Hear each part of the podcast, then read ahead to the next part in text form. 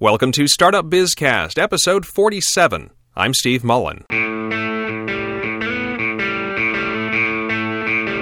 Startup Bizcast is the weekly small business advice podcast that takes less time than your average coffee break. It's produced by BizPods, the business podcast production service from Endgame Public Relations. For more information, please visit www.endgamepr.com forward slash podcasts. You know, after much hemming and hawing about this week's topic, I finally settled on one, thanks to Casey Quinlan. Casey is the owner of Mighty Casey Media and calls herself a business storytelling evangelist. She suggested we talk about storytelling and how it relates to business. I think it's a great idea, and we'll have her on the show coming up. Before we get to that, let's look at recommended reading for this week, though. Once again, there's not a lot of hard small business news going on right now, at least not that I could find, so I'm going to skip the Bizcast brief. However, on the Startup Bizcast blog, you'll find this week's recommended reading, which includes some great informational articles. TheStreet.com has advice on how to reduce your company's carbon footprint. Fortune Small Business has information on a practice that could land you in hot water with the IRS. And I have a link to an interview with the Small Business Person of the Year, who's from my home state of Virginia. Now, once again, you'll find those links to those stories and others on the weekly recommended reading post on the Startup Bizcast blog at www.startupbizcast.com. Now we're up to this week's Startup Bizcast interview. There are a lot of reasons to use storytelling to promote your business, but the main one is that people remember stories better then they'll remember your mission statement or what tools you provide to leverage this, that, or the other. My guest this week is Casey Quinlan, who says I can call her a communications consultant, but she prefers to be called a business storyteller. Casey, thanks for joining us this week on Startup Bizcast. It is my pleasure. Now, first off, tell us a little bit about your business. Well, as the mighty mouse of Mighty Casey Media, I work with companies, organizations, enterprise to craft and tell the story or stories that really connect them with their market. I find that organizations tend to get wrapped around what the list of their service offerings is and they neglect to understand the story that really threads all of that together and communicates with the market. Because, uh, you know, there's a thousand IT consultants out there, but what makes you special? You understand what I'm saying? Then once they come up with their story, that is what tells folks what makes them special. Now, you're a former TV network producer. Yes. Is that where you first became interested in storytelling? Well, actually, I became interested in storytelling long, long ago when I was a theater student. Uh, I, my my college career was spent in theater and communications, and then I ended up on the television train. And I have always thought that real connection between people with storytelling that the you know the most effective way that we communicate either singly or in groups is with effective storytelling. All of the features and benefits and laundry lists and pie charts in the world are great, but unless you're really con- connecting, communicating with language and with a story, people are not going to pay a lot of attention to you. Is it an issue of memory? I mean, do people really just remember stories better? I've actually heard examples of uh, urban myths. Why do they stick around? Well, because they're interesting stories. Well, that's true. That is true. And uh, there is another very important piece of my mission is that your story has got to be authentic. It has to be real. It has to be true.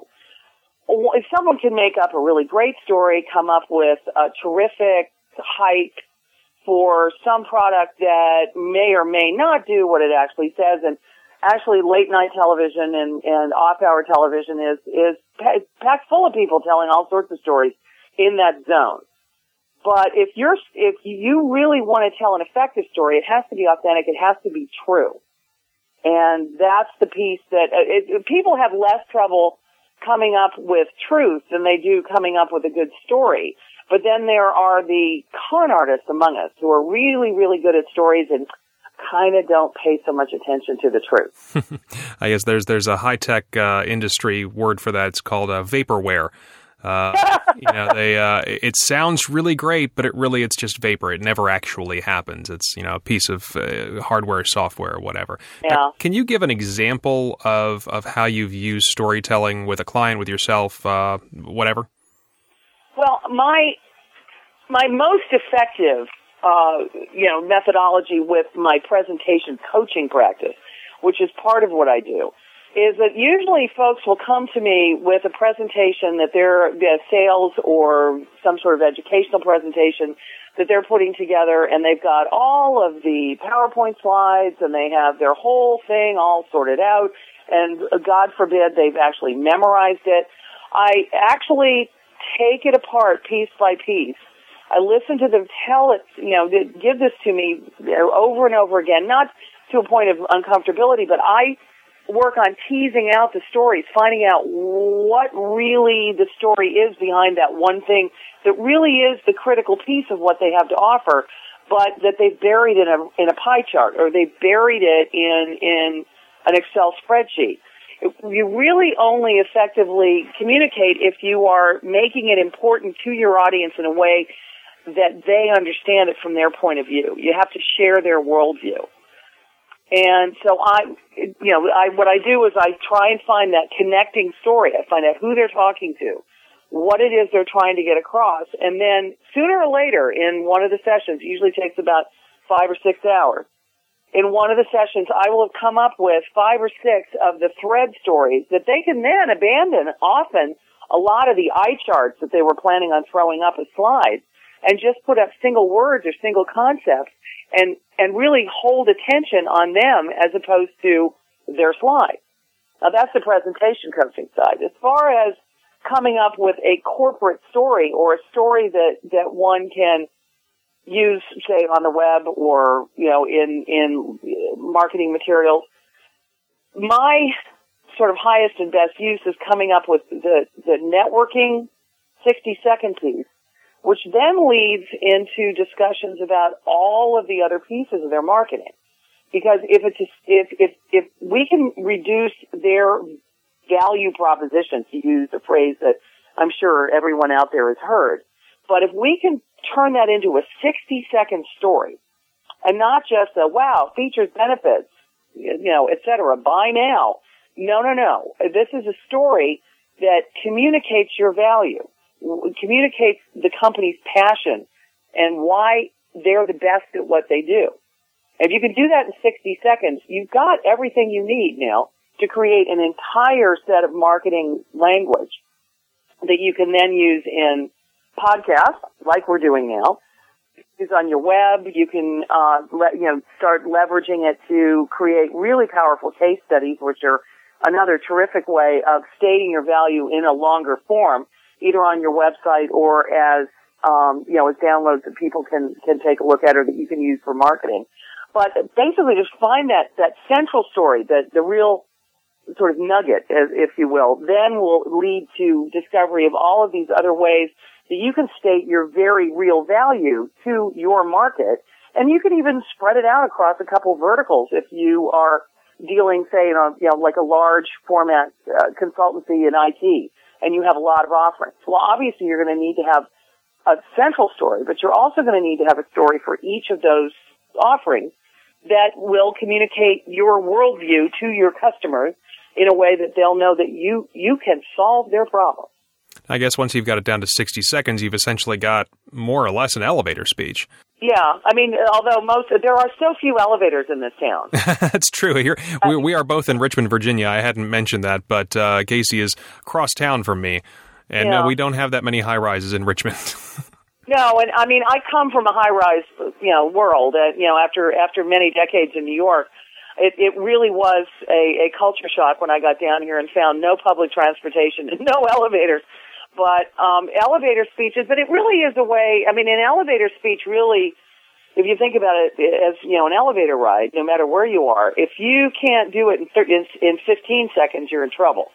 But a 60 second is more. I'm thinking in terms of you know, because you talk about elevators.